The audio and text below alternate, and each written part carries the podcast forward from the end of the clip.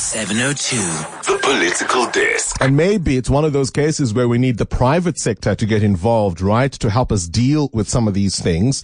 Um, I say that because our next conversation is around Vumacam, uh, those uh, cameras that you may have seen all around Johannesburg and the concerns that have been raised and continue to be raised about uh, the balance, the fine balance we need to find between public safety and the right to privacy. It's not necessarily an old issue.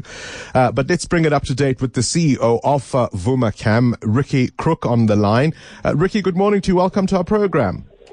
Good morning. Thanks for having me. As I say, this issue, particularly between yourselves and uh, the Johannesburg Roads Agency, isn't necessarily a new one.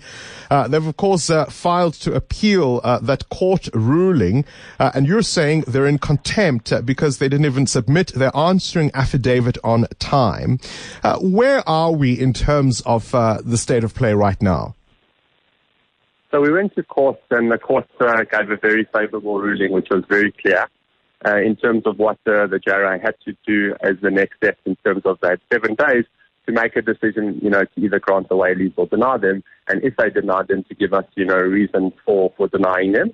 Um, and basically, till the 31st of August, they had that uh, they had that option to, you know, to, to answer and to, to give us their feedback. And on the 31st of August, the seven days lapsed, and uh, we didn't hear anything from them, which was, you know, put them in contempt of court and not, you know, listening to what the court had uh, had ordered them. And then subsequently to that, we then filed a, a contempt of court application. And then only on the 4th of September um, did they come back with a, a, a, a you know a leave to appeal application to say they want to take the case on appeal and uh, they don't agree with the ruling that the judge gave them. Ricky, the, the, the concern around privacy persists, right? The idea that you've put up all of this infrastructure and uh, that you may uh, you may be quote unquote spying on citizens. What's your response? So we definitely don't spy on any citizens. We use it as situational awareness to understand, you know, if there's a suspicious car, stolen car that's going through an area, um, that you know that security forces can be alerted to that and prevent an incident. We had a great, we, we have successes with our partners on a daily basis. We had a great success yesterday where there was an incident two days ago in Edenvale. The security company unfortunately didn't manage to intercept it, but they understood which car was involved. They put the registration of the car, they logged it with the police case number. The next day, that same car was, you know, going through the Sandton uh, City Improvement District, and another security company got alerted to it, and they arrested the guys. And you know, so and, and those criminals are off the streets.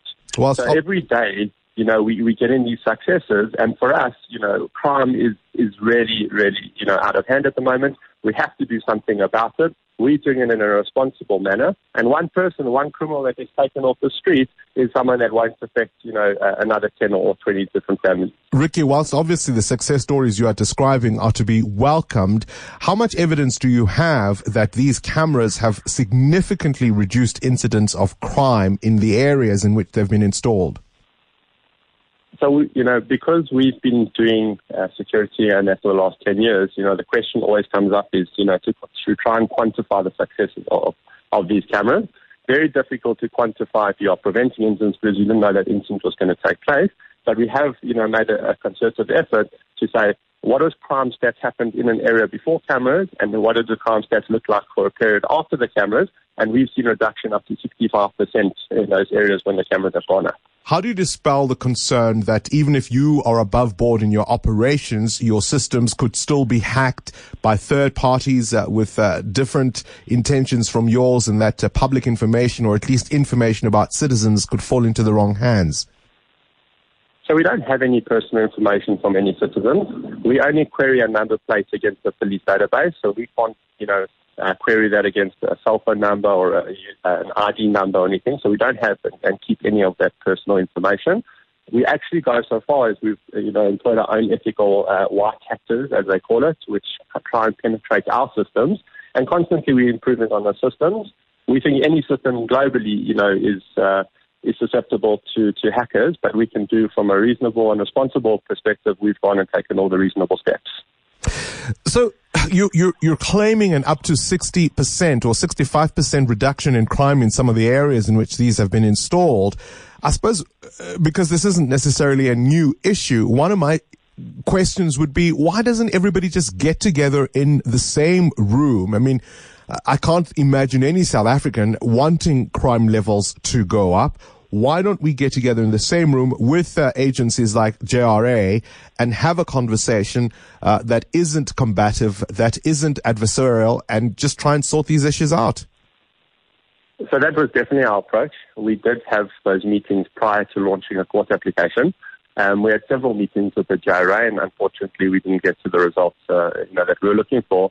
And, you know, we just got frustrated through the process. And that's what led us, you know, to saying, well, if we're not going to come right in this forum, you know, we need to apply to the courts to, to make a ruling because we understood the laws and the bylaws and, and the processes that we'll follow.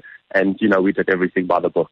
CEO of Vumacam, Ricky Croock on the line there. Thank you very much for your time. Imagine if those cameras had been on the PRASA railway uh, network, for example, it, at least as a preventative measure. But I guess what? That assumes they didn't know it was happening, but they did, didn't they?